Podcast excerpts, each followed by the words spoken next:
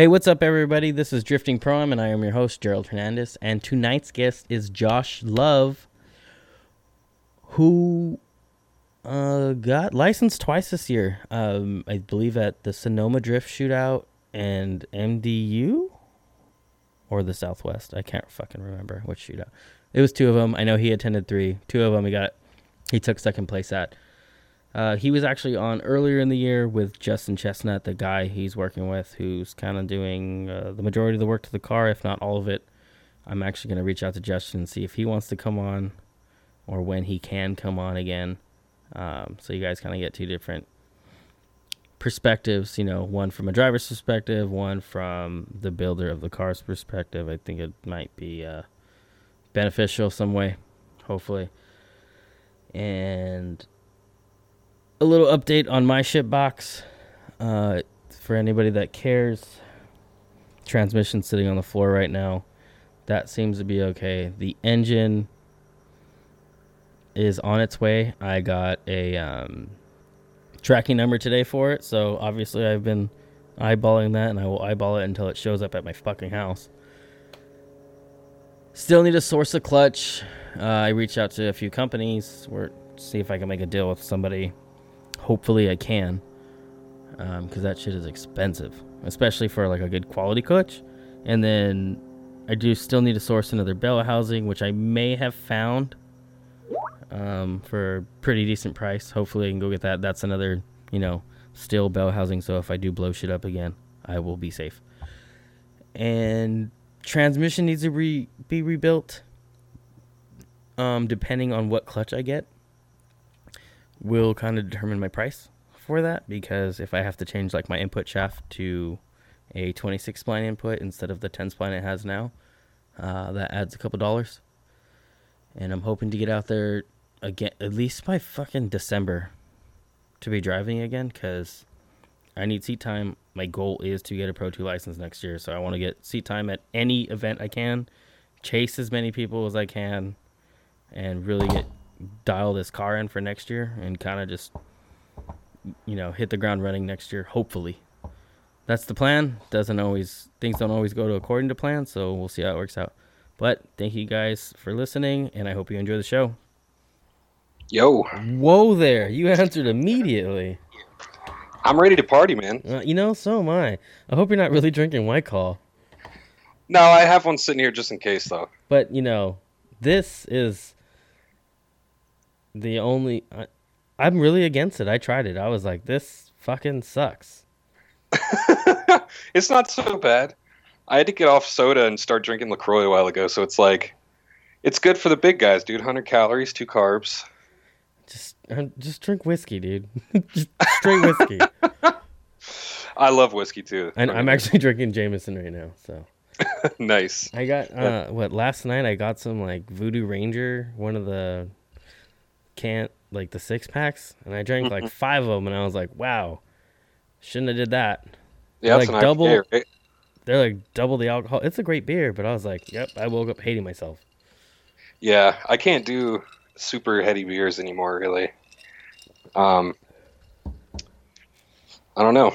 Whiskey, tequila, White Claw. Not a tequila fan. I'll, I'll stick to whiskey. But oh man, I guess we can still be friends. Yeah, I hope so. What's up, man? How you been? been good. Been good. Been been busy. Glad to be back home. Oh well, at least are you are you making some money so you can compete next year? I hope so. There you it's, go. Uh, yeah, definitely, definitely requires a lot of backing. So we're working on all that. Okay.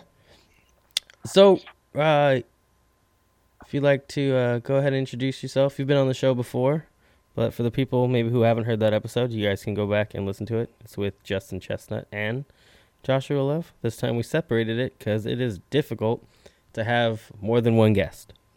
Yeah. So, uh, conversations sometimes don't flow as well. Yeah. But, uh, so go ahead. Who are you? I'm Josh Love. Um, long time listener, second time caller.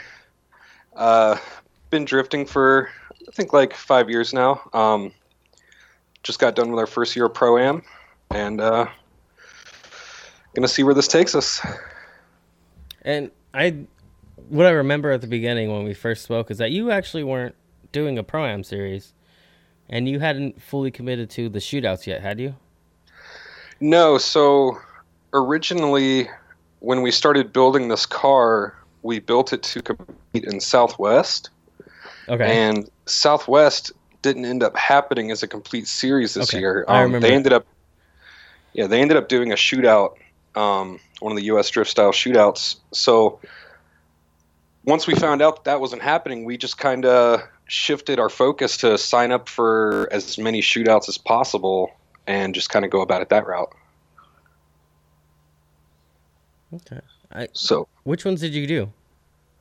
Um, we did North Dakota, which they signed up as a shootout. Like, I mean, it was like weeks before it actually happened because originally it was just like a cash giveaway event. Um, so we did North Dakota, Sonoma. We attempted to do the Southwest shootout in Colorado, and then we did the last one was MDU. You, you mean you attempted the South Dakota, the the Southwest drift? what ended up Um, happening? Uh, actually, we had only real problem that we had all year with the car was the axles, and the axle broke. One of the axles broke like the morning of comp during practice. Like literally, the last five minutes of practice, we lost the axle and ended up not being able to compete, which was it. Which was harsh because like that's that was like my home track. Like that was the track where I first started drifting. Oh, but, so um, you got that old slap in the face? Yeah, but you know, it's like that being our only issue this year. You know, it's uh, it's not the worst thing that could happen. Um, we definitely have it sorted now. Um, we know what to do now, but uh, it ended up working out for us anyway. Um, we took podium at two other shootouts and uh, solidified two licenses, so ended up working out for us. You, holy shit! Yeah, that's right. You guys did take two licenses. Uh, what did you guys finish? Did you win one of them? Did you take second, third? Actually, got second at Sonoma Okay. and second at MDU as well. Oh, sweet. Uh, now, would you? Because I was kind of considering doing that. I was. I. I don't know why, but I just feel like it, you raise your chances so much more if you sign up for all of them. Yeah, But and they you seem know, more pricey. I mean, it is and it isn't. It's a little more pricey because of the travel, That's what I was. My biggest thing. but I mean, it really just depends on what you're bringing, who you're bringing. Um, so I mean, it, it's really just one more day of driving, you know, with your truck and trailer, which is something you have to do to go to a local event anyway. You know, it's just. Well, not not me. Some of us live down the street. Uh, yeah, I don't live like down the street from any tracks. Like our closest ones are 45 minutes from me. Yeah. So it's like no matter what, you know, you got to load everything and have it ready the night before, and Definitely. so Yeah, I live 15 minutes from Irwindale, and that's me with the trailer taking the street. damn, I am jealous. I've I want to drive Irwindale so bad, um, but I don't know what the league's thing is with like having Pro Two drivers drive at their events. Don't they have some kind of rule against that? No, you can drive. Oh, okay. No, I, must be misinformed. Yeah, I don't know of a single pro am series that um turns you away for that. Oh, okay. Yeah, you, I must have heard wrong. Well, then I'm gonna come show up at your home yeah, because some guys, next summer. some guys just um like Fielding Shredder. He's had his Pro Two license. I think he's been licensed twice, and he does like in tech at Lone Star, and Yeah. he just stays at Lone Star because that's what he wants to do. Right. I think it's a pro thing. I think it's like you're like pro one. They'll be like, hey, come on. Gotcha. They're like, hey, But I don't. But that's not. that's not in writing. I've never read that anywhere. I've never even sure. heard that anywhere. Um, I thought I heard it on one of your podcasts, but no, but you know, I did. I did read recently, like I think it's top sixteen in Pro One cannot do Pro Two or something like that. right. I think Right. that's what I read. Uh, I'd have to find it. No, me and Justin were actually talking about this earlier about how if you were under top 16, you could do both. like I think Jeff Jones did. He did. He was doing both for a couple years. Mm-hmm. So, what's your plan? Um, I know you get a little bit in a little bit in your current car, and what your plans for next year is. Um, so going against the grain of what like a lot of a lot of drivers and builders have told us to do, um, we're actually building a new chassis. It's uh, another E36 though, so we're not getting like out of our realm. Um, but my current car has like they weren't super stoked on the cage and a couple other things. So we're actually stripping down a new shell right now. And basically at some point when it's all caged up and you know the tube rear and tube front are done, we're just going to throw them both up on on lifts and swap over swap swap the okay. subframes just like all at once. Um, yeah, that's I don't see that being an issue. Yeah, so it should be it should be relatively easy, but as of right now, um, that's the plan. Um, we're already making plans for Pro Two, um, trying to be super ahead of the game on this, and kind of learn, or not learn, but take what we learned from this year, and use that to our advantage going into the Pro Two season.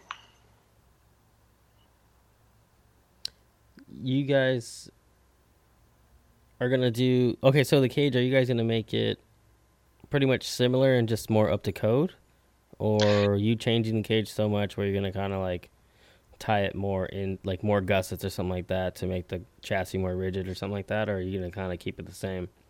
No, it's. I mean, there was just a couple things that they didn't like, like the the angle in the rear, um, the down bars. They didn't like that, and then like how the um, how the door bars were. But there, the when I bought the car, it was basically stock, but it had a half cage in it. Okay. Um, so we already had a cage in there that we cut out, and then we have this full cage, you know, like a pro am cage that we would have to cut out, and then at that point, it's just you know, it's yeah, it's just kind of fixing something that you know, it's just been fixed so many different times. It's time to just like start fresh. You know. Yeah, I I have a like my current car is cut up wrong, so I'm on the fence about it too. And then the cage really sucks. Yeah, it's tough. It's, I have a spare a shell though, like a completely spare shell that's just chilling, and I'm really on the fence about doing it, or at least doing it on the side. Yeah, do it on the side, dude. Drive. I mean, you. It seems like you just fixed your car this last year. I just what? Did you not like just finish your car for this last season? Yeah. It seems like you're just always building. Yeah, yeah, yeah. Uh, yeah. That no. This right now it's blown up. So I'm in the oh, midst. Oh God. I'm in the midst of uh, putting it back together. So my engine shipped out today. Actually, I got a tracking number for it. Um, What'd you get? I got an LS2. So I was, oh, yeah. I was originally on an LS6, but since like, you know where the starter bolts up on the bottom. Mm-hmm. Well, that whole ear was blown off. When, okay. when my flywheel blew up, and I found a LS2 with 109,000 miles that came out of another Cadillac. Some dude wants to go iron block because he wants to push more power. So he sold me that for 1,200 bucks shipped, just for the short block and rotating assembly and then oh nice, and then the headers for another three hundred bucks. Because because oh, my headers blew every, apart too. And everything else just swaps over. Yeah, so you know, like the Cadillacs, they they all came with the 243 heads, so obviously those fit on the LS2. Um, and then I'm still gonna run as much as I can. I do have to, I it I don't know what I'm gonna do for ECU yet, or if I'm gonna run. Um, Lingenfelter makes this what would you call it? Like an not an adapter. Uh, basically, so your my P59 PCM will breed the 58 tooth reluctor wheel, right? And the right. the uh, front cam sensor. That's what we actually run one of those currently. Um, I, we're trying to get. Actually, I might have one for you, bud. I'll take it. Um, um, but I heard mixed reviews about it. I've heard that some people it just stops working for them. for whatever Yeah, reason, but I haven't dug into it too deep yet. Yeah, we didn't have an issue with it. Um, it worked great all year. Um, car tuned up nicely. Like, just put it all together and it worked. Um, we didn't have any bugs with it. So, Were you on um, drive by wire or drive by cable? uh, cable. Um, so we have the LS3, and I was we're running the uh, LS1 uh, PCM. Mm, okay. So, I gotta so we just use that. Yeah, we were running the Lingenfelter and then all the the LS1 accessory drive because it has a little bit more room up front. So, Yeah, so like I have the P59, but I have a P59 that doesn't have the option to run um, drive by cable. I can only use drive by wire. right. And that is basically a truck throttle body that I have on my car. Right. So yeah, I wasn't. Yeah, I wasn't too keen on the the drive by wire. I know nobody has like any real issues with it, but it just always kind of scares me. Honestly, but if I can just change like the ECU and buy that module, I'd rather just do that and then just move the knock sensors or Right. rewire the knock sensors to the side. Yeah, I'll be okay yeah, with that's, that. Yeah, that's what we did. Um, we're trying to. We're definitely trying to make the move to standalone this year because we were just running HP tuners on the stock PCM. Yeah. Um, there's nothing wrong with it, but um, we're tr- trying to move to a supercharger setup. hmm Pro 2. So it just seems a lot easier just to tie it all in standalone.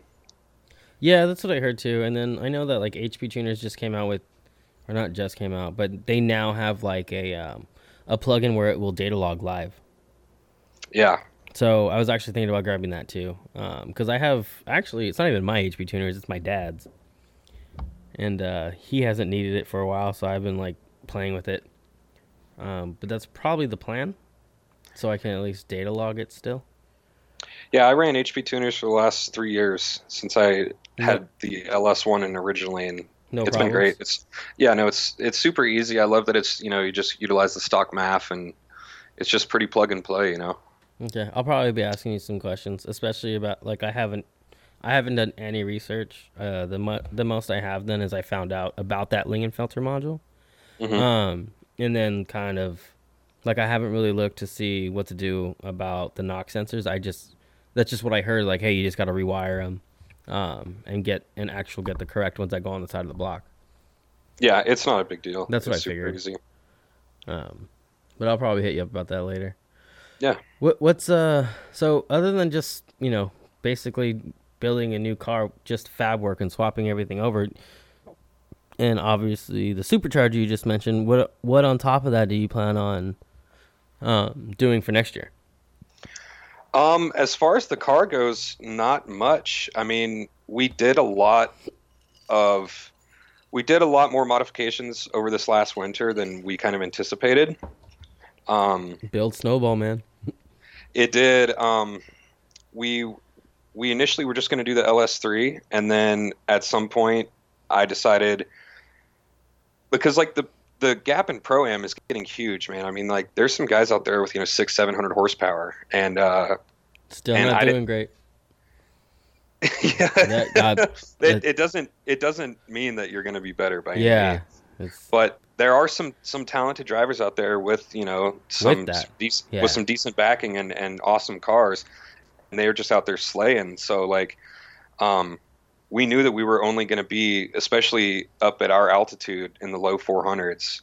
So at some point, I decided, hey, let's do a quick change, and definitely threw, you know, a wrench in that barrel and went all the way down that route, and then we were getting a T56 rebuilt and we went to put it back in the car and it was broken. And this was like the second or third try on a T56 and Justin found somebody on Racing Junk selling a GSR or GSR dog box. So I made a very poor financial decision and we pulled the pulled the trigger on it. Um, so we ended up driving this year on a dog box and quick change setup, which uh, I mean added so much reliability to the car. Um, and then just only dealing with, uh, we ended up with 420 wheel horsepower. So like, s we were definitely down in the lower horsepower bracket for the pro am guys. So having that, you know, the diff changeability at the track was amazing because without that, like we would have, we would have not been able to spin the tires on some of these big tracks.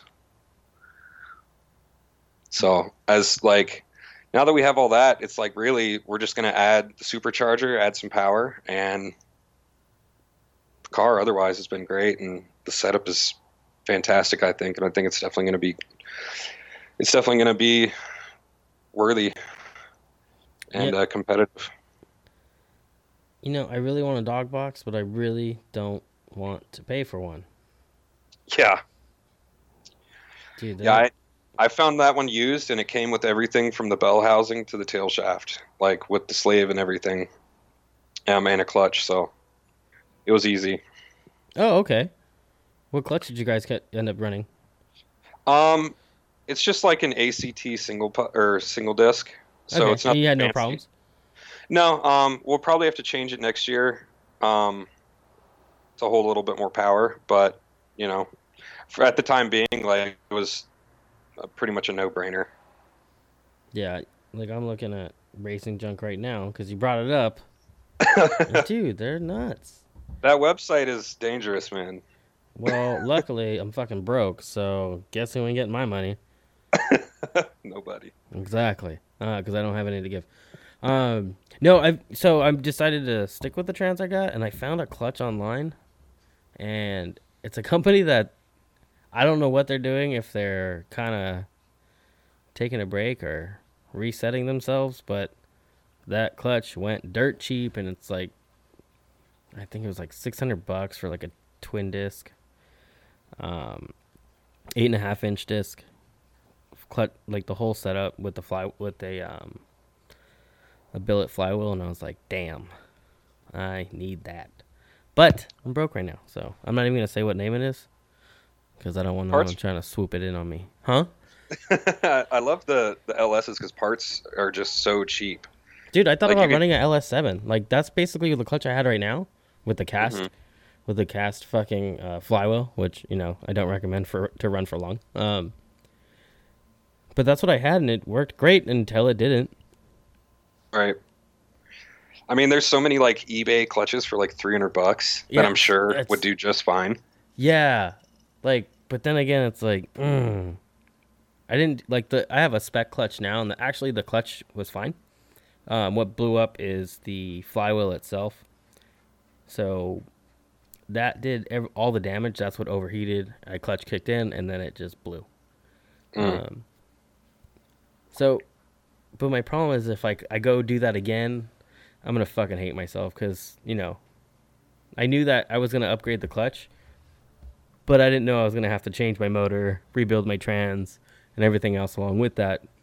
You know, when this fucking blew up. So Yeah, it's hard. Sometimes you just got to get lucky. Like that dog box, dude. We got. I feel like we got super lucky on getting a turnkey set up that we basically just bolted right up to the car. I think the only thing we changed was like some clutch lines. Um, yeah, I remember he and I were going back and forth because we, you and I have the same uh, slave cylinder, Yeah. and then uh, we found out how to rebuild them and stuff like that, and it's Yeah. Yeah. So, but No, but I took I live down I live like what forty miles from McLeod, and I was in the area that day for work, so I was just like, "Hey, can you guys handle this?" Yeah, that must be convenient. Because ours somebody modified the one that we have and we sent them pictures and they were like we don't know who did that but we can't supply you with another one of those. You're gonna have to send it in to us. And we Yeah. were like well we don't have time for that. We have like two weeks till our first event so we're just gonna throw some new o-rings in it and pray for the best. And luckily we didn't touch it oh, you We'll guys, dude, yeah. So I originally I did the O rings and stuff at home because it was like twenty five bucks. I was like, I'll just Yeah. do it myself. Might And well. then as soon as I put it in, it fucking leaked. uh, i think mine leaked like all year just a little bit Really? no, I I took it down to them, and they're like, "Oh, that's the old design. Here's the new one." So Nice. they took care of me, so I was happy. But I think the fact that you had one that was that looked like had work done to it, that doesn't help. No, I think. Thanks for reminding me. We should probably look into getting a, a fresh one for this next year, just in case. Uh, what bell housing are you on? Um, to be honest, I don't remember. Is it a steel one at least? Yeah, yeah. Oh, it is. Yeah. I know. I've been looking at like the uh, quartermaster belt style bell housing, or just any steel bell housing where you could actually mount the slave to the bell housing itself, like from the Yeah. inside. So, like, let's say you got to pull your trans out for whatever reason, you don't have to like disconnect your clutch lines and everything like that. Right. So that's one thing I'm gonna. Yeah, we just did quick disconnects on the clutch lines. Yeah, So do I, but it's just it's not. You know what I mean? Because then you Still still not gotta, ideal. Yeah, you still gotta fucking bleed it, and I've had to do it. Like I have, um, my bleed line goes into the car, like with me, because I'm usually by myself, hmm and I just have like a bottle, and I'll just pump the clutch and do it myself right there. Oh, nice. But, I yes, it's a uh, oh. Go ahead. Quick time. quick time. Oh, okay. See, Quick that's the one I need to get. Yeah.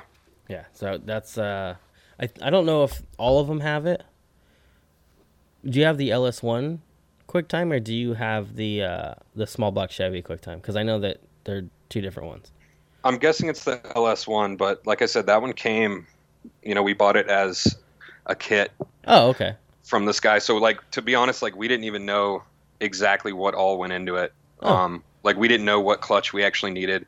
We just kind of trusted that this guy knew what bull- he was doing. Yeah. Yeah, and wasn't bullshitting. Um, he actually like, I made him like send me videos of his car, and then he sends me this this video of this like ripping ass drift car, and I was like, oh okay. Oh, That's- sweet. Um, so You're we like, actually oh, had so it works.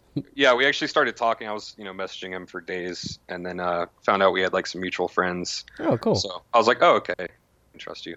Yeah, that's that's always helpful. Um, what is your guys' uh your tow setup like? You know, your rig, your tow, your Um, trailer. What do you guys got going on? So I have, um, I have a 2018 F350, Okay.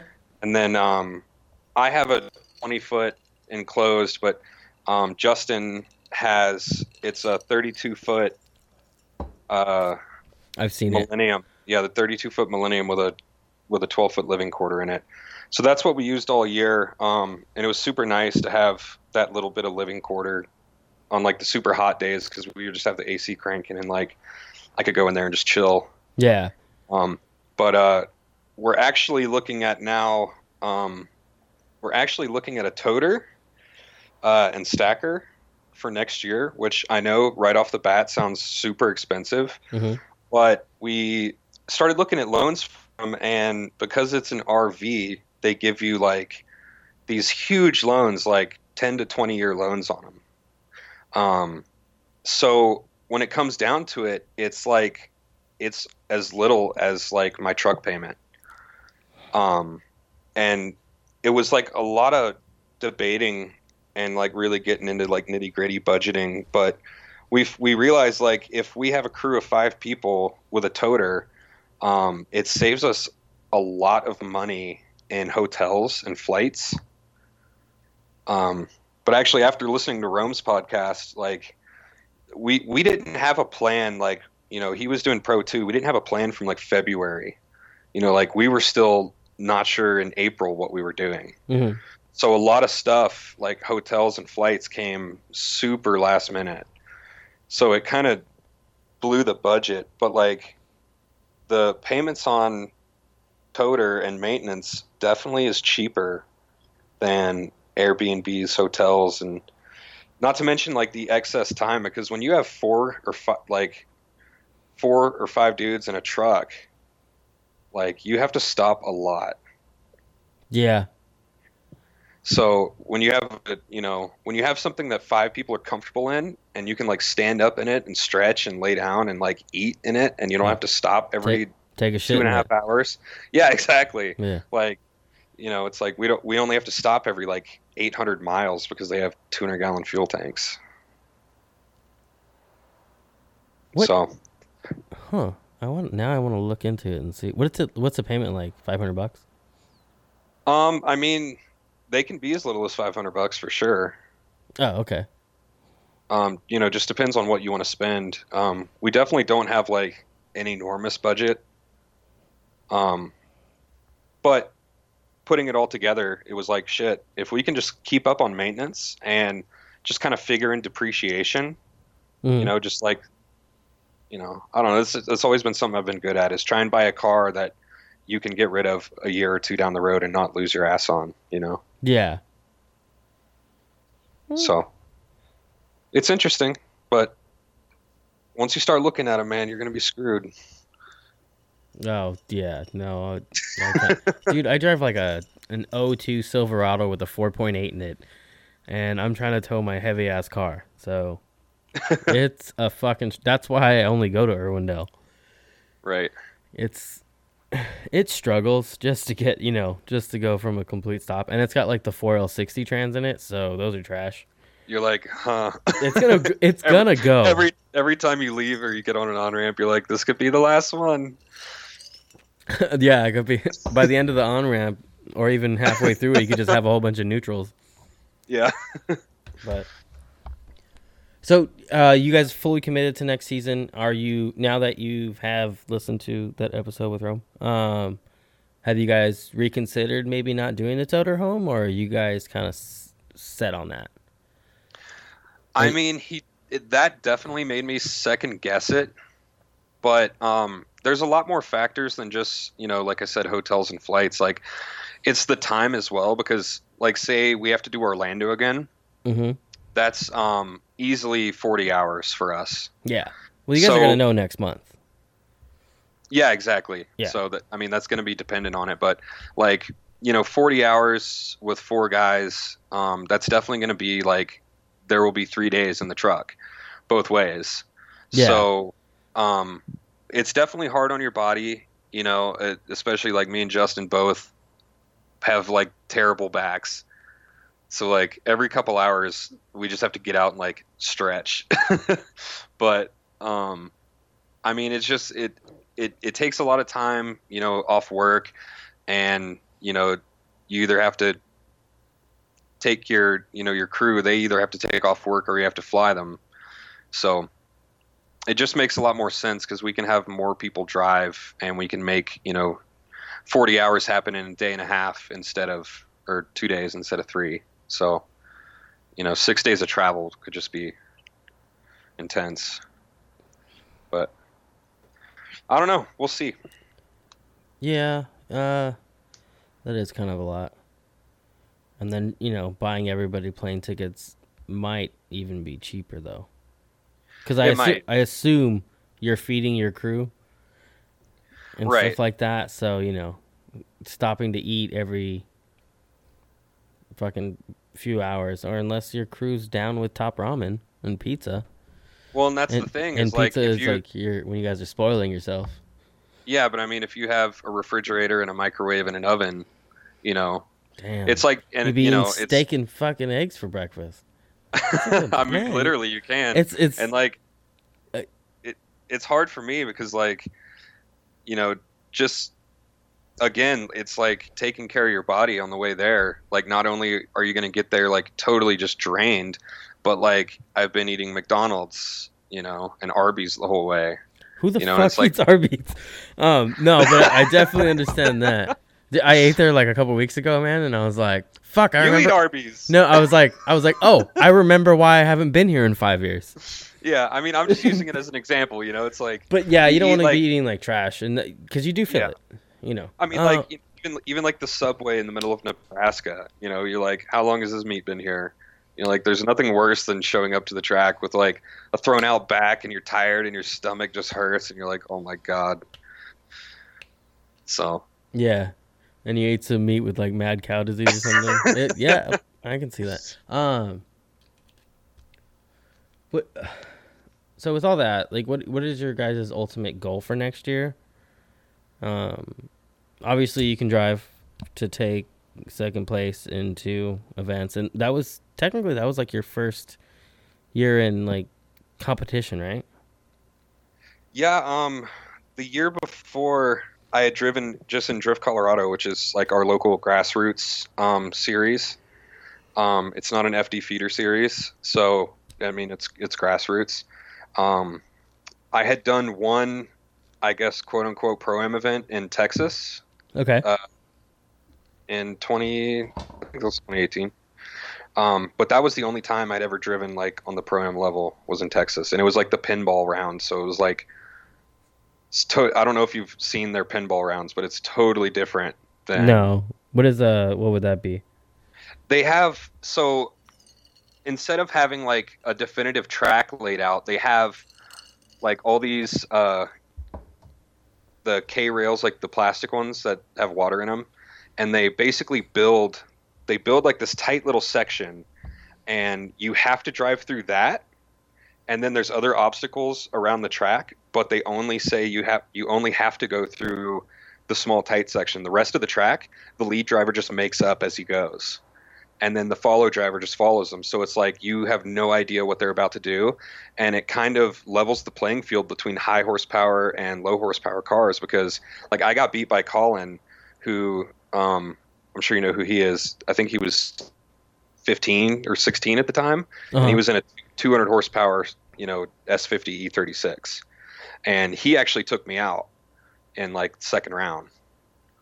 Um, so it's definitely just like a different event. Like, um, it's nothing like nothing like these shootouts. Nothing like the you know like Irwindale or any of the big Pro Two tracks would be. So that was like kind of, that was like the extent of pro am that I had done up to that point. Because the previous year I, I didn't have I wasn't up to spec to run the Southwest uh, event at PPIR in, in Colorado. Oh, okay. So it's Well- bummed. I got shut out. I got shut out of that event twice. what was wrong with your car? um, I just didn't have a Halo seat. Oh shit! They they require a halo. Yeah, they did. Um, I mean, they still do. I mean, the the pro am regs now are they're. I mean, basically Pro Two. I think a lot of the series actually went off the Pro Two rulebook. Uh, from my understanding, the rule book that the Drift League runs, um, one or something very similar to it is gonna have an official FD sticker on it, and all the proms are gonna get it. Yeah, at, That so is the Sonoma, rumor? So that don't don't fucking uh. Well, hold Sonoma, we-. We actually got an FD sticker on the cage. Um, Yeah, I heard they- Sonoma does that though. Yeah, but they had uh, you know, uh, I forget his name, but the the guy that runs tech from FD, was Kevin Wells? teching. Yeah, yeah, yeah. He was teching all the uh, the pro am shootouts, all the ones that I was at at least. Oh, okay. So so they definitely they definitely made it a lot more serious this year. Um, and yeah, they definitely had a lot more rumors about uh, possibly making a Hans mandatory for the years coming. Yes, I heard, I heard Uh-huh. about that. So it's definitely getting to like those shootouts are definitely have a Pro 2 feel to them. Um, but I think it's good because it definitely gave us a taste, especially with the traveling. And we did four events, you know, which is the same as Pro 2. Like it gave us a real feel on what we're getting ourselves into. Hey, so actually, I kind of want to get into those shootouts a little bit. So if you can, they seem pretty straightforward. Show up, forty drivers. You get what a day, a whole day of practice. Two. Yeah, so so that would be the thing that's unlike Pro 2 is that there is a full day of practice, and then usually the morning of there's like another half hour or hour practice session Okay. um, in case like the track conditions change. So you get to do like an hour feeler okay. before you go out. And then they just kind of fucking pick all your names out of a hat, or is there any type of? Uh, Literally cans. huh? Literally, they they pull out like 40 beer cans Uh-huh. and write a number on the bottom of each one, and it's yeah, it's basically pulling straws. Okay. But then we all drink beers. Wait, do you guys really?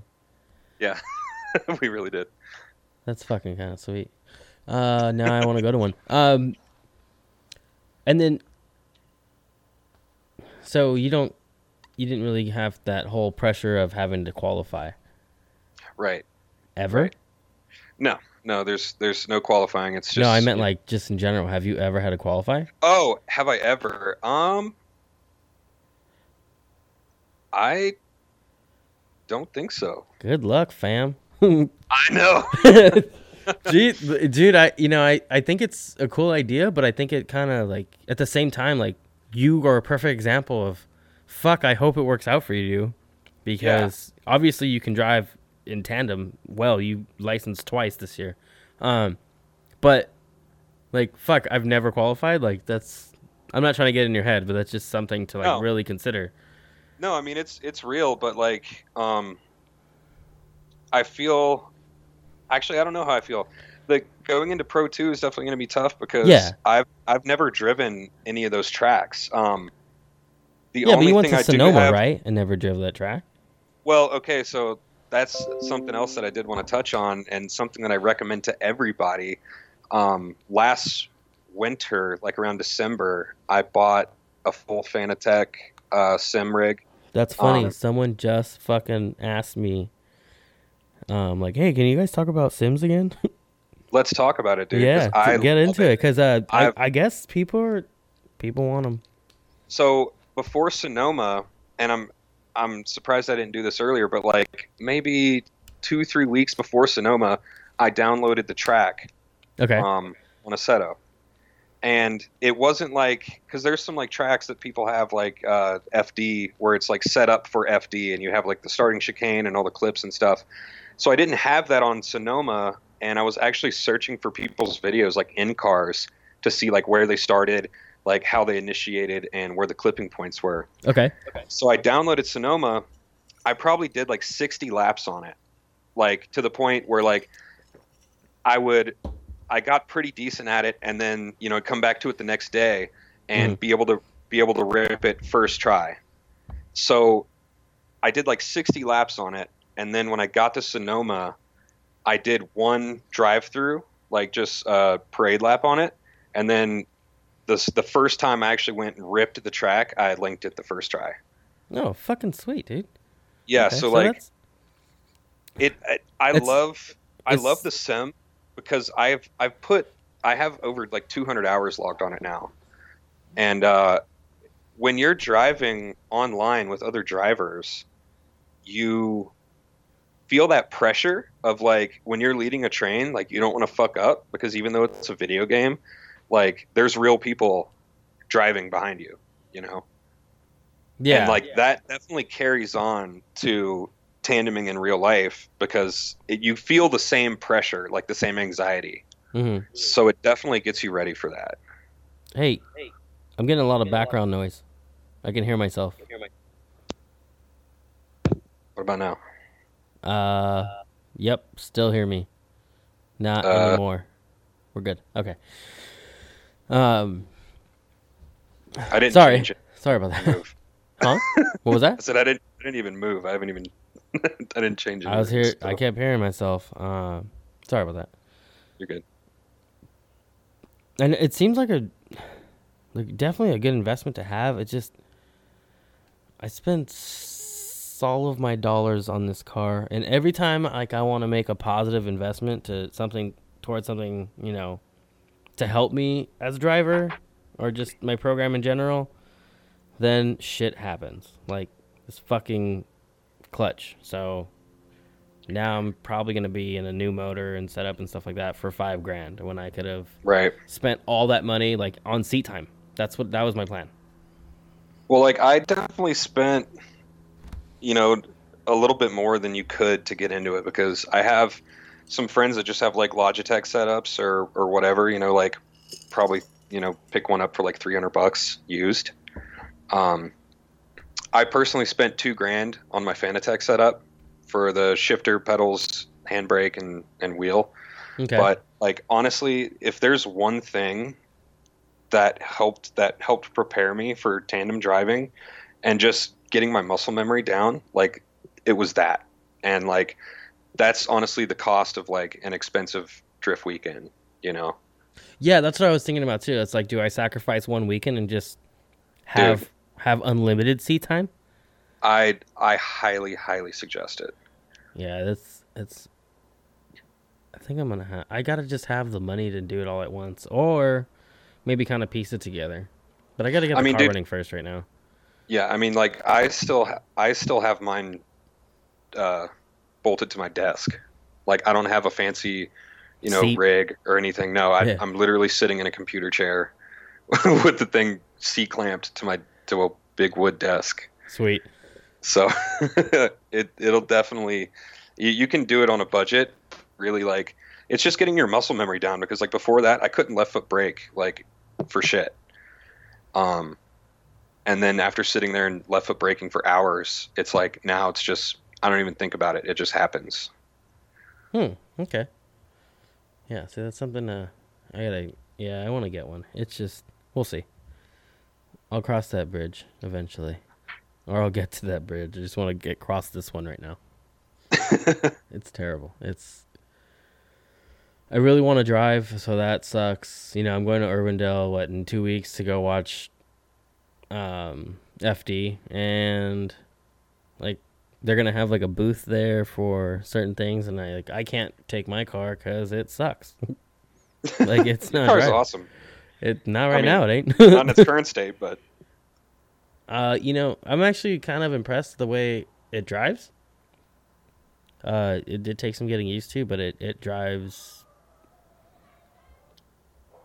what did you drive before the Cadillac? an E46. How does that how did that translate from like a smaller lighter car to the big heavy Cadillac? Uh, you can feel the this car is heavier. Um, I've had like a lot of issues with the front wheels rubbing, Mhm.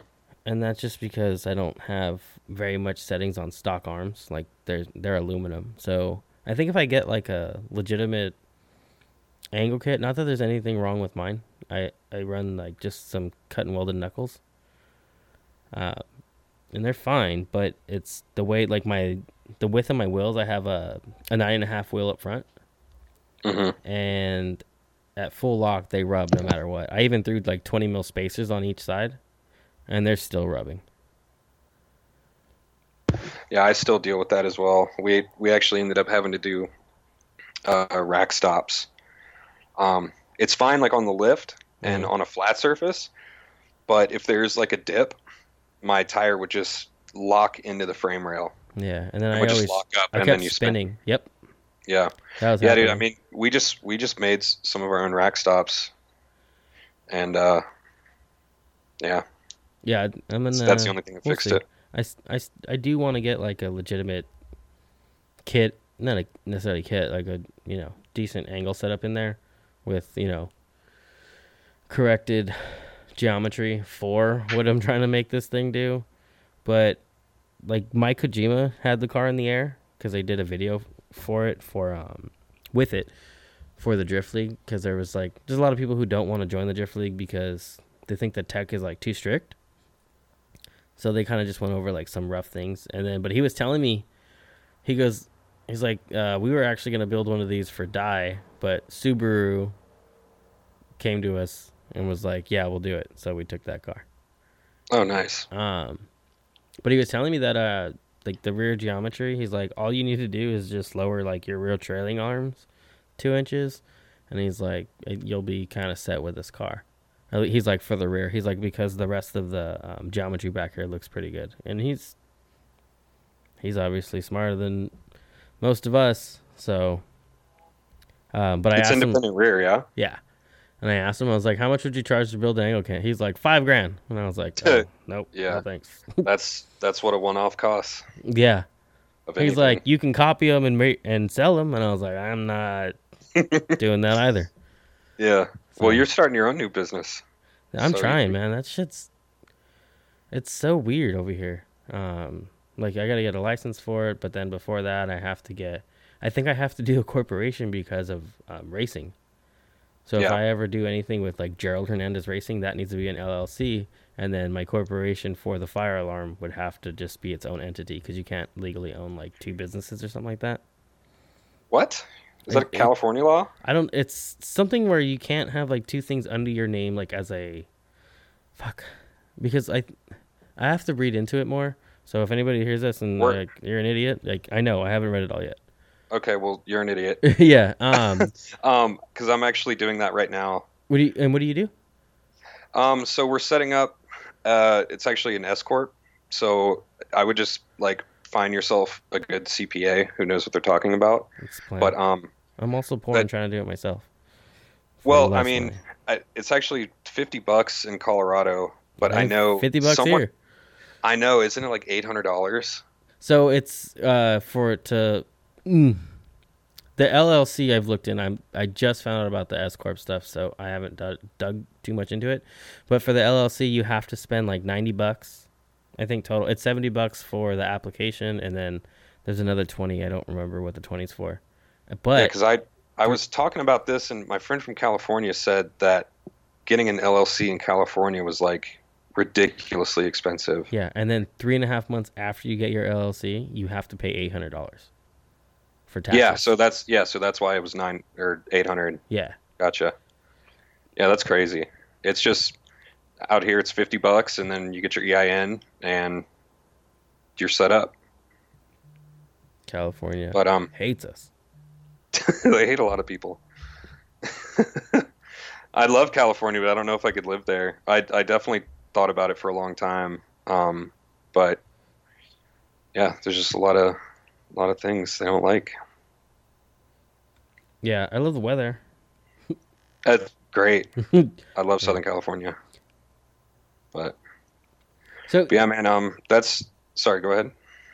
you guys are still um, still gonna do the same motor. You guys are just gonna add a supercharger. Have you TorqStorm? I know you guys So- work with them a little. Not necessarily you, but I know Justin does. Yeah. So um, we tried that. It doesn't fit by like an inch. Damn. Does it, it hit the shock tower?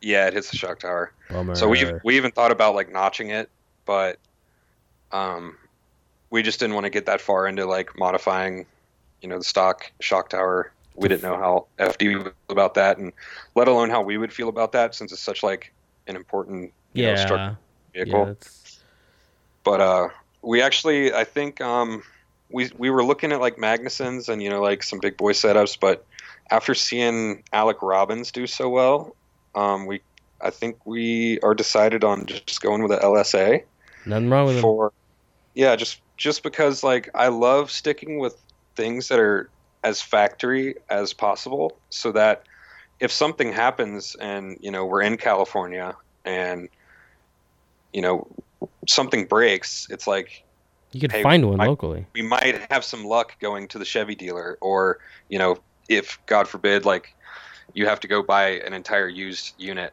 from Mhm. somebody. But it's way way easier to do that than it is to you know get a part that only this manufacturer makes.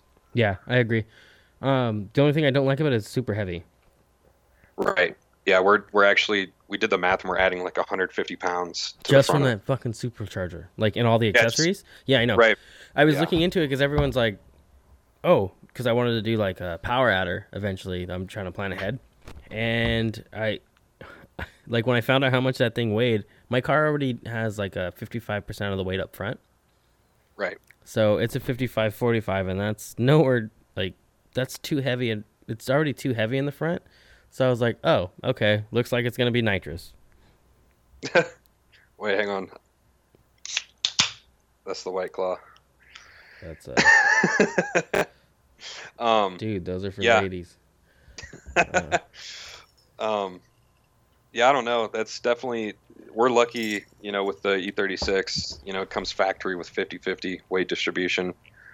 So, So- this car. It was fifty one forty nine, but it, was closer Oh, before. But when you take all the the weight off and stuff, like that. All the like stuff that, out. yeah, Yeah. it gets Yeah, ours was still re- it was still really close after being built. Um, because there was definitely like I remember when I first pulled the everything out from behind the dash in Uh-huh. the E36. It was like 55 pounds between the heater core and just the the bulkhead. Like there's so much wiring in those cars, but I'm sure it's the same in the Cadillac. Oh, th- there was. Uh, I think it was like forty pounds of wiring that it was just stuffed underneath the dash, like all of it. Like they didn't go through it. Whoever the guy who had the car before me, he didn't go through it and was like, "Let me cut, you know, what I can out." No, He's like, no, just Just he just leave it. shoved it all underneath the dash, and I was like, "Oh, that's coming out," because I made my own harness, yeah, so it was unnecessary to like keep all the extra weight. Uh, have you guys? What are you guys doing for um possible like have you weighed your car? Like had a corner balance and everything like that? Yeah, we in its waited. current state? Yeah, we did. Um, I it was I think it was like twenty seven fifty. Okay. Okay. And then So- but with you in it it, it makes the 29. Uh, more than that. I'm definitely working on that too. Yeah, we've I been know, joking. same. We've been joking. We've same been here, joking dude. all year about how, like, it's definitely cheaper for me to lose weight than carbon fiber. So, Yeah, it but is. um, and and, yeah, hel- I mean- and probably better for you too. oh yeah, certainly. I mean, I don't think that ever hurt anybody unless you're anorexic, but that is Yeah, right. not my case. Um, but yeah, I mean, definitely adding all the weight from that, and then we're going rear mount rad. Um, oh, you weren't already? No, no. That's why we had the LS1 accessories because they are, I think they're an inch shallower than the LS3. Uh-huh. So we had like about an inch from like the pulleys to the radiator. So we didn't modify like any of the front clip at all. Oh, okay.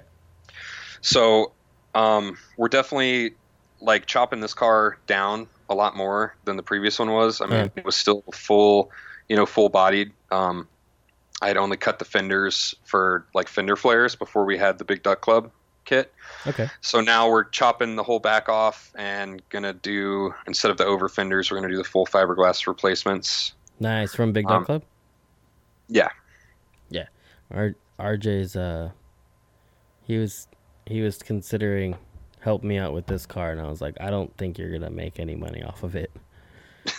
shout out to RJ though. The I love RJ man. He's a super cool dude. And uh but I told I was like, I don't I was like, I'm the only idiot that's gonna drive this car. I was like, you might get you might get one person. I was like, but I just don't think it'd be worth your investment. And I felt bad, but you know what I mean. I just wanted to be honest with him because I don't want to. He's someone who tries to help the community, and I wouldn't want to like damage that or put it like be the reason he's like, ah, fuck you guys, I'm not helping no more. you know what I mean? Like to I anybody. don't think I don't think I it, don't I don't think it would be like that, but just I just didn't want to. I just felt like it's not. This car isn't for everybody, and uh, I'll just have to pay the extra money to do it eventually, or I'll keep rocking my fucking uh my still over fenders. steel fenders. Yeah, you cut a back half of a car and then you rivet that on. Uh, I've, I've seen somebody, uh, what- my buddy Mark in Texas did that with a E36. That's what's done to this thing. It, it's working right now. He just had like some one inch spacers. Oh no, I don't so have all could that. like, you could just like look through the over fender. oh shit, really? See like, see like down the other side of the car. Yeah. Huh, I, Like you could see, like you could look down the door and then see out the, out where the taillight would be. Hmm. It was super funny. I'll have to get some pictures of that because uh, I, I'm trying to figure out what Rome had brought up last the last episode about track width to uh, wheelbase, Right. and there's like a perfect calculation that's supposed to help you. And yeah, I need to get that calculation from him. But I think, I think if he if he likes his car, then mine must be good too. Because we're right? running pretty close to the same specs. Yeah, and he's ran that car like the whole time. So Yeah, and, and I'm super stoked to see how how the E36 goes in uh in Pro One. But I mean, he's oh, just right. It'll be the first. It won't be the first Yeah. one. No, Chelsea. well- not since Chelsea, I don't think. yeah, that's right. Um, because I know most people. I mean, there's tons of E46s, but Yeah, and I actually like that car. It's just, but at the same time, it just, I didn't, like, I don't care for imports at all. So that's why I was just like, I kind of found this. I actually wanted this car when I first saw it in like 2015. Mhm. I found it in a You face. like- yeah, I found it in a Facebook group. He had just finished the car, and I was like, "This is the coolest fucking thing ever," and I want it. yeah, dude, I'd never like this. My current race car is my first BMW. Um, I had never planned on having one. hmm Like I was never, you know, that into them. My grandpa had an E30 when I was growing up, and I loved that car. But uh, really, like I just ended up with my car because I had sold my previous project, and I was like sad of like opening the, opening the garage and not Nothing seeing there? something there. Yeah. Yeah. So I saw this on on Craigslist for like fifteen hundred bucks or something, and it was just like beat and ragged and like it had already been someone someone before the previous owner had put the cage in it and there was a hydro in it and a Corbeau seat and like that was all that was done to it and some Raceland coilovers that were rusted shut. But uh, yeah, man, it was just like but it was a starter. It was something to work with. It was a starter, yeah. And I just like went and did some donuts in in a parking lot, and I was like, dude, this is freaking rad. And I didn't even know like what drifting was at that point. Hey, And sorry to cut you off. Why don't just cut your cage out and redo it? Any reason? well, that's like that's only one problem. Like the car has just been wrecked. Like it was my starter car. Um so like I've definitely put it put the back end into walls and the front I went straight into a K rail and pushed the entire front passenger side like basically all the way back to the strut tower. Oh shit. So it's just like it's just seen better days. Okay, I can see that. So Now, with like- that, when you say that, that it makes I can completely understand why you want to build another chassis. And then, did you guys make sure that this one's straight? Or are you so this to? so this car that I have now or the car that we're building now, I've actually had for 2 years. Um, I planned on turboing it because I had before I went LS, I had turbo M50. Mhm. um, and it just kept blowing up. And I remember one summer, uh, my buddy had an LS2 and his RX7. It's actually the car that Justin owns now. Um, but I kept having problems with this M50. It like it would blow up almost every event, and I started driving this LS car because I wasn't ever a fan of LSs, honestly. And I started driving it, and like he would drive it, and then I would drive it, and we'd just like switch back and forth and just hot lap the shit out of this thing. And I was like, dude, I just can't believe like every weekend we go and thrash this thing and it just works. So um, at that point, I just like retired it and went with the LS. But basically, what I was getting at was I was gonna turbo M52 this car and have it as a street car. But after it sat in my garage for two full summers, I was like, dude, I'm just like realistically, I just don't have time. Like, I'm not ever gonna get to build this car the way I want it. And it's like super perfect. Um, I bought it from a guy who babied it like it was an M3, even though it's just like a 325 IS. Uh-huh. And it is pristine. And you're gonna fuck it up. Yeah, I know. We so bad. I like. I even told Justin today. I was like, "Did you feel bad, like ripping this thing apart because it's completely naked right now?" Dude, I, I would honestly, like if I got another V, I wouldn't turn that. Like if it was like a really nice one, like low miles or something. And I don't even give a shit about like salvage title stuff like that. But I just couldn't do it to that car. Yeah. Well, I mean, it was just like realizing, like, hey, this chassis is tired. Um, the cage is bad. Like, it's it's you know teeter tottering between should we keep what we have and rebuild it or just do a new one. And I was like staring at this car in my garage, being like, I don't know. I'm on the I- same boat. And I called Justin one day. I was like, dude, I got an idea. and uh, yeah, we we ran with it. I hope that works to your in your favor though. I know, but I've seen other people do it too. They'll build like a brand new car, um, but they won't do it in the extent of what you're doing. Um, normally, I see other people will build a brand new, like, let's just say they get their fucking license in an S14.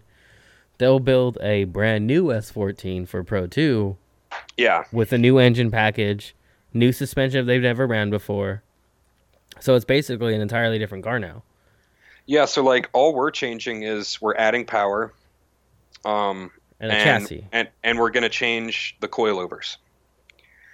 Um, What are you on right the- now? I'm on BCBRs, so just like the street coils. Okay, what are you guys gonna switch up to? Um, that's not definitive yet. Um, I I know after talking to Rome, he's very uh, adamant about the Feal, Yep. and that's um that's what I'm leaning towards. But we're definitely because of budgeting reasons, like we're definitely you know gonna hear out a couple different companies and see what they want to help us out with. But I'm definitely leaning towards going with the Feals. So It, I hope it works have you out. considered? Have you reached out to BC about upgrading your set? I have. Um, That might be an. and they, they they did give me an offer, but this was a few months back, or I guess in the middle of summer when we were still running pro am. So now we're putting together like a whole new sponsorship proposal package for Pro Two, um, and reaching out to like FD, you know, because it's gonna, you know, it's it's a completely different ball game with like how many engagements and how many people are actually gonna see this car. Like, it's much more marketable in the Pro 2 realm than it is just in the Pro Am. Yeah, because you're kind of local, and granted, you went across the country to drive, not necessarily all the way, but Close, pretty close. yeah, but like, you know, MDU posting it on Instagram isn't it uh, isn't as big as FD posting it, or your car actually Right. being on um, their uh, live stream. Yeah, no, I mean the FD live stream has like 120,000 views on Pro 2 Yeah. on average right now, and like that's, I mean, that's whole different ball game. Whole different ball game. Yeah, that we'll see how that works out. Uh, what, have you? You guys already have a crew and everything? Yeah, I mean we have, um, we actually, you know, had a pretty solid crew for this last season. Um, um, that worked out really well. There's definitely some people that are, you know, changing. Um, we ended up having uh, Mike Pollard came and spotted for us at Sonoma, and that was like, that was definitely a big game changer because he's been driving for like, I mean, ten years, like way before I even knew what drifting was. And uh, he came out and did an excellent job spotting for us, and just kind of opened my eyes to how much like that makes a difference. So, Yeah, um, Is he is he going to Pro Two next year as well? yeah, he is. Okay, so he, he can't really spot for you. No, not really. yeah, and then there's there was a couple rounds where Justin did both. He was like crew chiefing and spotting, and um, we definitely put him to work. A lot of cardio he would run from the spotter stand and run down. I'd pull in and he'd run down. He's like, "How's the car?" catching his breath. yeah, yeah, yeah. Actually, I want to get him on again too, and probably get go a little more into the builds aspect of it. Um, a lot of everyone, a lot of people are building like a Pro Two car for Pro Am, and that's cool if you have the money and stuff like that. But then I've seen people do that and then not get seat time. I am a living example of that. Yeah.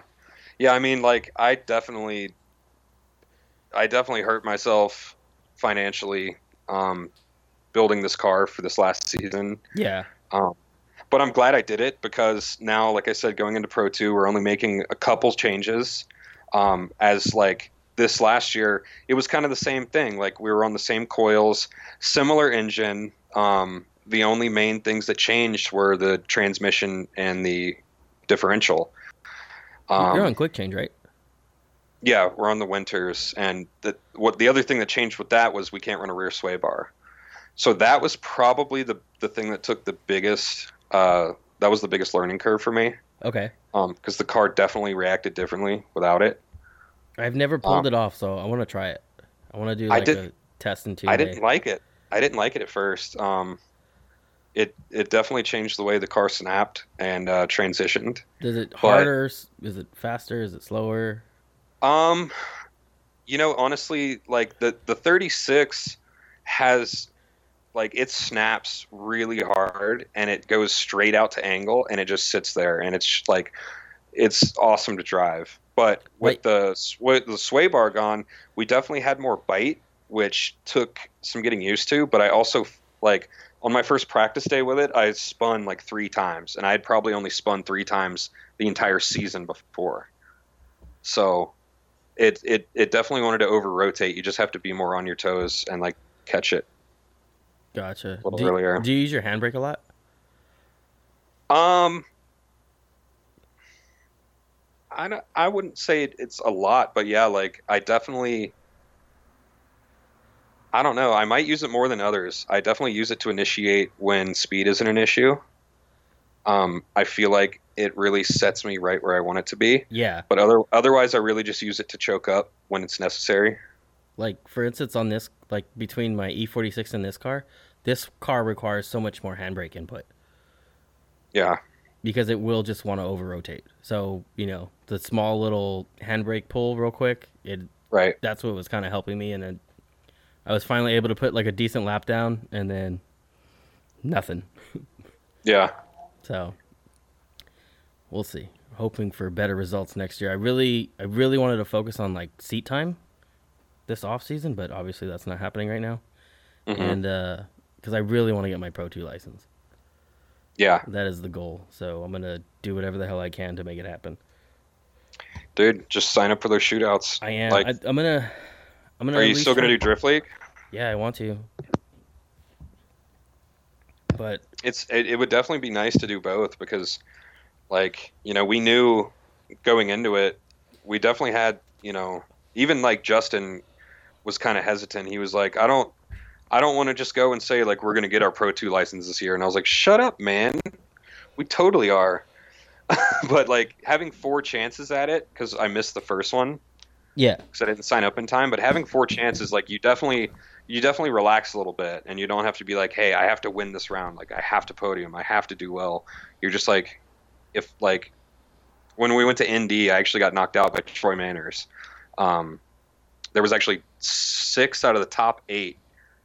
Um, I went into the top eight, and then there were six guys that were all either current or previous Pro Two. Oh, okay. So so it was like going into that, I was like, dude, I don't know about this one. But I, you know, it's like at the end of it, I was like, worry, don't feel bad. Like we have three more chances this year. Well, see, and that's And good to be out. like optimistic about that though too. Yeah, and it worked out. So, I mean, you know, you show up, you do it, you do a good job, like you'll get where you want to be.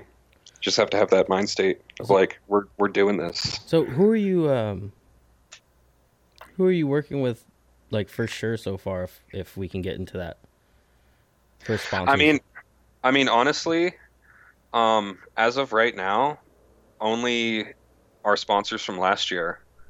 Um, which are obviously, after hours, um, our buddies, uh, Impacted Wraps, they're they're gonna come with us and you know fill the car out again.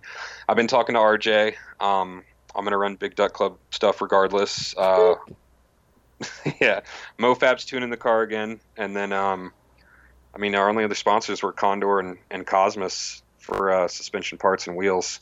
So I plan on definitely trying to maintain our relationships with all these um, current sponsors, but we definitely are trying to add on, you know, whatever we can, get whatever help we can throughout this season because it was it was pretty expensive.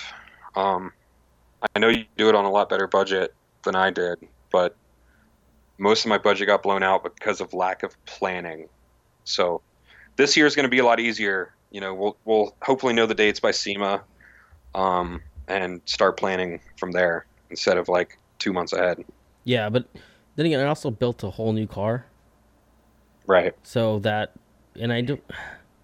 I try not to. I try to separate that. Like I feel like me building this car is separated from the budget that goes into racing. Yeah, yeah, it definitely I, does. and like, at least I do. I know some people will just they're like, no, you gotta add, you gotta tally all that shit up. no, I mean, you can definitely tell most people do. Like, Rome, you know, he said he was like sixteen thousand. Yeah, just Um, under but he- fifteen grand. Well, he he said that that included the car not building anything because he didn't necessarily build anything new on it, but he did include maintenance. But he said he broke like an inner tie rod. and I think a control like- arm. Yeah, like up until Texas, like all he broken, Yeah, and that all was he it. replaced, and that's amazing. Yeah, for Um, sure. But that's like kind of where we were this summer. Like it was the the axles were our only problem, um, but it was the manufacturer who built them built them incorrectly. Oh, So if it weren't for that, we would have made it out like literally just buying tires and fuel. okay. Shit. Yeah, see that's that's the goal, and then I have other issues on this car that are questionable, and those things are gonna be on their way out, and then that's how it turns into like a build snowball. So do I just fucking keep driving it until it blows up, or do I let this thing sit in the garage even more while I spend more money on it?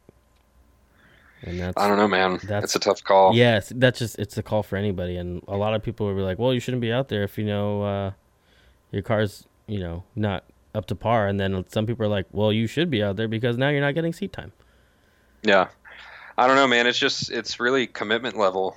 Yeah, You know, and like this sure. year I just like decided like dude, we're gonna do it and like full commitment, full send. Um ran myself dry on my car budget. Like definitely went way over what I should what I should have for Hey, drifting man, this year. top- But top ramen for dinner.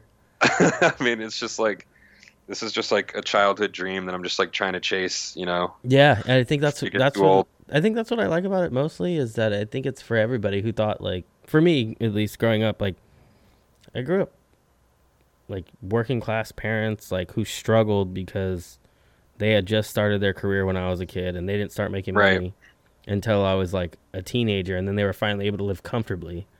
Right. Yeah, same. Like I I was always into cars. Yeah. Like when I was 5 years old, if you asked me what I wanted to do, I would have told you I wanted to be a race driver. And as I grew up, like I obviously realized like that wasn't an option, you know.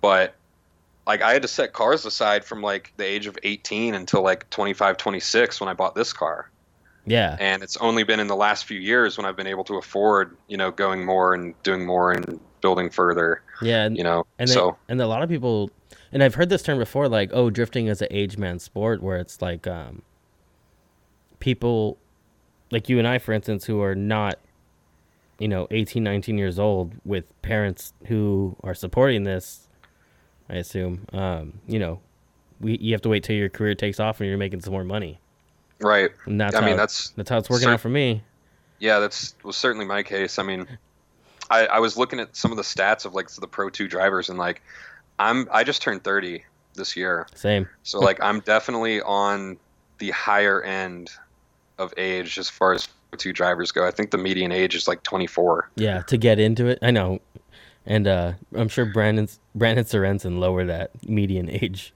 just Yeah. by existing. Dude, Yeah. Well, I mean, and Colin Bernard, um, I think he's like still, like- 17, yeah, 18. Yeah, but I mean, he's like he's a really good example of like he, they didn't have a hundred grand into a car to get him there. hmm Like his dad is super supportive, and like that's awesome. I know my parents would have done the same for me had they had the means, Yeah, same. but we just didn't have the means. But like he's also really talented, you know. So it's not just like they're just tossing money at it, you know. Like he actually puts in work. yeah, So I like I have a ton of respect for that. it's a it's a struggle, but uh, some people aren't willing. Some people like hit you with that. Oh, must be nice, Right. and I'm like, mm, I eat ramen noodles, dude. Like, Dude, yeah, you don't know what it took. Like, yeah, I, you were I've been you late where on my you the last five years. I've been late on my rent because it was like, fuck, I have to buy this part now because if I don't, I'm going to pay double later and then I'm really going to be screwed. You know what I mean? It's just been like, hey, can I get you the rent a couple days later than, you know, on this payday instead of the one before? And it's happened. Like that's that's a real thing for me at least. Yeah. Um, but it's not I'm I don't make that a uh what's damn word I'm for. Uh I don't make that like a common pattern, but it has happened. Yeah. Yeah. So I mean, it's definitely like you know the commitment level is huge. You know when you're trying to pursue something like this, and hmm and that's what it takes. So it does, it is, and uh, you know, But people don't really talk about that. no, they don't. I mean, it's just something that you have to realize. Like, Yeah, you just see the pictures that we post online. Yeah, I mean, and it just looks, you know, you don't you don't realize what all went into it, like, and especially just like outside of even building the car, like, I have, you know, like all work, you know, eight, nine, ten hours a day, and then at the end of the day, you know, from like seven p.m. till midnight, like I'm literally just on the computer, like researching Mm-hmm. builds and cars and like drivers and like and spending time on Assetto, you know, and it's like it's a second job, you know, like I It's- it's- definitely put like four or five hours into it every single day. Um, you know who Sean Murtha is? Sean Murtha? No. Okay, so I had him on. He was actually like my second or third guest, and uh, his his greatest point was he's like, I have my nine to five. He's like, and then I have my five to nine, and that's racing. Right. Yeah. He's like, that I mean, is- totally.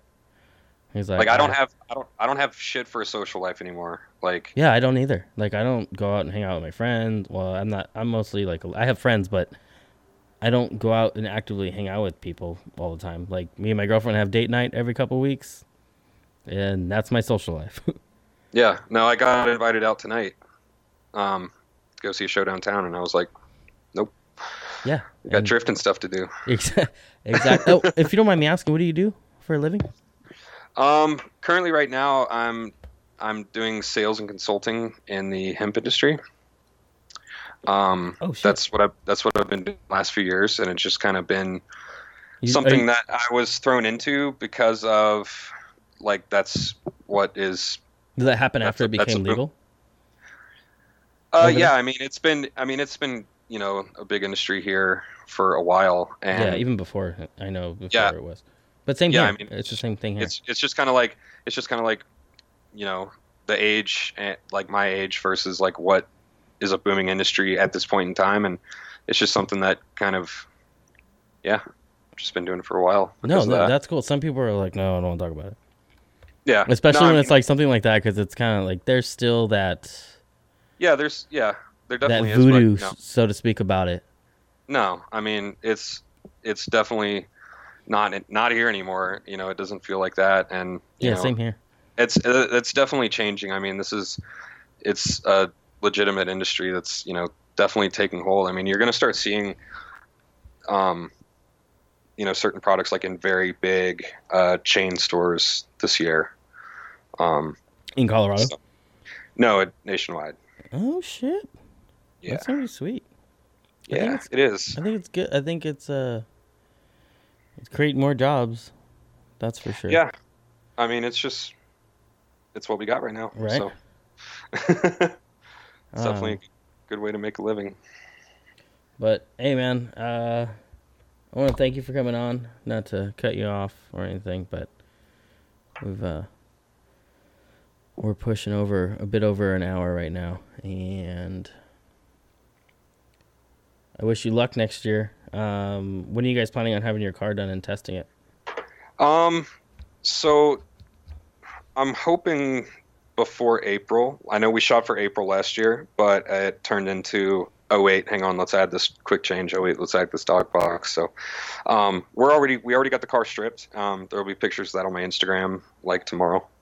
Um, so we're actually we're being very proactive and uh, yeah, we're hoping before April we'll get some we'll get some seat time and make sure car feels right and yeah, we'll be booming.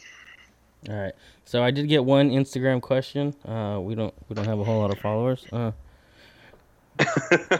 so, uh, but I got a SN95 Kooky asked, uh, hot dogs or spaghetti, and then he says, "Oh wait, what if Pro 2 became a spec series?" A spec series. Like how so? Um. So, uh, Maximum Driftcast has talked about it a lot, and I thought it was a fucking really cool idea, but at the same time, I'm like, fuck. If they do a spec series, it'll turn into NASCAR real fucking fast. Yeah, I mean, Um, it just seems. I I know I've heard them talk about it, but I just don't know how that would be I, implemented. it's okay. So NASCAR used to have that, you know, win on Sunday, sell on Monday hmm thing. You know, because they use relatively stock car, like they're called stock cars for a reason. And then, you know, that's changed. Like, there's nothing fucking stock about a stock car anymore, No. or, or a Cup Series car, so to speak. Yeah, Um, and it's just not the same. Uh, and I think that drifting has that. Like, we're only we're limited for modifications. You know what I mean? Like, we can't yeah. You can't can't modify the. you can't subframe. tube the whole front like and you know make shock towers. Yeah, You know, and I, I, mean, think- we already have we already have spec tire, um, spec weight. Um, you can't modify your subframes.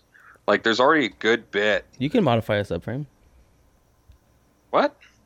Yeah, Well, oh no no no, not modify the subframe. You can't like you can can't do not change- aftermarket. Right, right. That's what I Yeah. meant. So like you can't like change a car that was a solid axle to IRS. You Dude. know? Uh, yes, you can.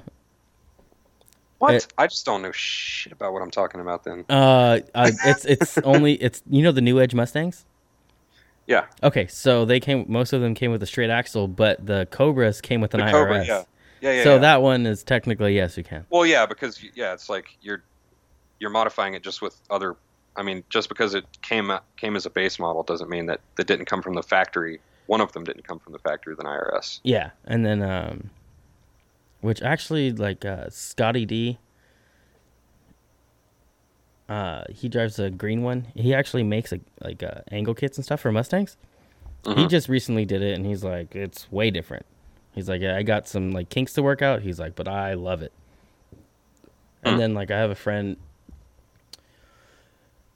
I don't remember his damn last name right now. Uh, Eddie. He drives. Uh, he used to work at Feal. So he drives the new Edge Mustang as well, but you know his car's like built to the nine. Like it's a straight up Pro Two car. He's got like a. I don't know if he has a dog box though. I think he's still on a T fifty six. Um, but he's got like seven hundred horsepower, like the tubed rear radiators back there, everything. And um, he's also on the IRS as well. But no one's complained about it, and they make a an uh, IRS 8.8 kit for my car, and that's probably the route I'm gonna go. Yeah, I've seen actually. What are they called? Um. Oh, something garage. Oh, seems legit. Is that right? No, for who? For what car? Oh, they just made uh, an E46 subframe that fits in an 8.8. Oh shit! Really? Yeah. Damn. Yeah. See, I wanted se- to do it when legit, I had mine. Seems legit garage. Yeah, I, was I right. wanted to do one when I had it, and then because it's those things are dirt cheap. You can go pick them up from the fucking junkyard, from like a an old Marquis, like um, a Thunderbird, Yeah. and they're like ninety bucks. And then Yeah. and then if you look online, like the spool is like two hundred bucks or like three hundred bucks, and then they also have like the eight point eight gear sets. Those are like two hundred bucks. Like it gets that's pretty cheap. That you could have like a decent diff for like six hundred bucks, and it's never gonna blow Right. up. Never gonna Right. blow up. I mean, Yeah, you might break it, even but if, even if it does, like you said earlier, that's like something you can just go pull out of a junkyard again. exactly, yeah. See, these things like these things kind of have like a jet rag, very thin, made of fucking glass, basically, aluminum diff. hmm and they blow apart constantly. I remember when I bought my first one in 2015. I did a fucking uh, I clutch kicked going onto the freeway. I had no idea what I was doing at the time. And then I went to go pull in my driveway, like on my way home. It was like literally 10 minutes later. And I lived on an incline. I let off the clutch to pull up, and then all I heard was a pop, and then immediately I smelled fucking diff fluid. Oh god, Yeah, and I was like, well, this car sucks. there goes that one. Yeah. So like I had to make like my first payment on it with it sitting in the street because I couldn't move it. so it, it sucked. Um, to answer his previous question before we talked about spec, though, Yeah. definitely hot dogs unless mom's spaghetti. Mm, you know, I'm not gonna lie, I'm so tired of those fucking questions. but he did ask a good. But he did time- follow up with a great question. No, dude. Yeah. I'm like, Maybe fuck, next time we many do one of these, we'll have we'll have some more. I don't think they'll ever invite me to be on that show, but if they ever do, I'm like, can we just not fucking talk about hot dogs or spaghetti? Like, please. Or White Claw. Oh, It's not good. I don't know how you guys like that shit. I mean, I get yours. I get what you're saying. Like, yeah, like I, I have to deal with it, so I pretend it tastes good. No, I, it actually legitimately tastes good. I, I did give it an honest try though. I was like, you know, fuck it, let me try it. Like I bought it. I went to my buddy Andrew's house, and I was like, all right, I'll I'll buy it. And then it was expensive, and I was like, what the hell? And I was like, nope, not for me. I actually like it because I've been drinking like Lacroix for a while because I had to get off soda, and I don't know, just got to get used to it. But once you're used to it, you're like, yeah, This is should. freaking flavored water. but alrighty, man. Uh, thank you again for coming on. I am going to actually reach out to Justin to get him on again soon, uh, so we can talk about all the things he does because he's very much part of pro am. He does a lot. I know, So I know, and he's he's one of those guys who just like learns on the fly. yeah, I've noticed. I mean, he's yeah, he's been really like pushing like as much as I've been trying to push as a driver, he's pushing just as hard on his side. Dude, of, I of and I becoming a builder. yeah, I fucking I love that. Like I honestly I do. Like I love learning new shit, like especially if it's like challenging. Yeah, So, it's it's always kind of like you kind of co- overcome an obstacle when you finally figure it out. yeah. And well, it's like and, and it's like definitely in this realm. Like he's been he's been working with cars for you know a long time now, but definitely like diving into this, it's definitely a bottomless pit of like you can just push this so much further, you know. And he's definitely like a huge part of our progression this year. oh, I agree. he brings so much so much to the table that I wouldn't even think about and like without him we definitely would not have been as successful so yeah I can't wait to hear his side of things too I know I'm actually gonna t- I'm gonna bug his ass right now. See if he's uh I think do it he's up drinking White Claws too oh oh what a fucking forget it. No, I'm just kidding. No, I'm I, I'm actually gonna message him right now and see if he has time next week. But hey, man, again, thank you. I'm gonna let you go now. I'm tired. yeah thanks for having me It's on man Friday. I had a long day at week at work. Um, good you luck. get some rest Oh, I'm gonna try. I'm gonna actually probably crash. Uh, definitely, man. Good luck. If if you guys find yourself in California, hit me up. Definitely I'll see what I can do to help you guys if you guys need anything. Alrighty. Sweet. well have a good night man good talk good talking with you You as well, sir. All right, All right. bye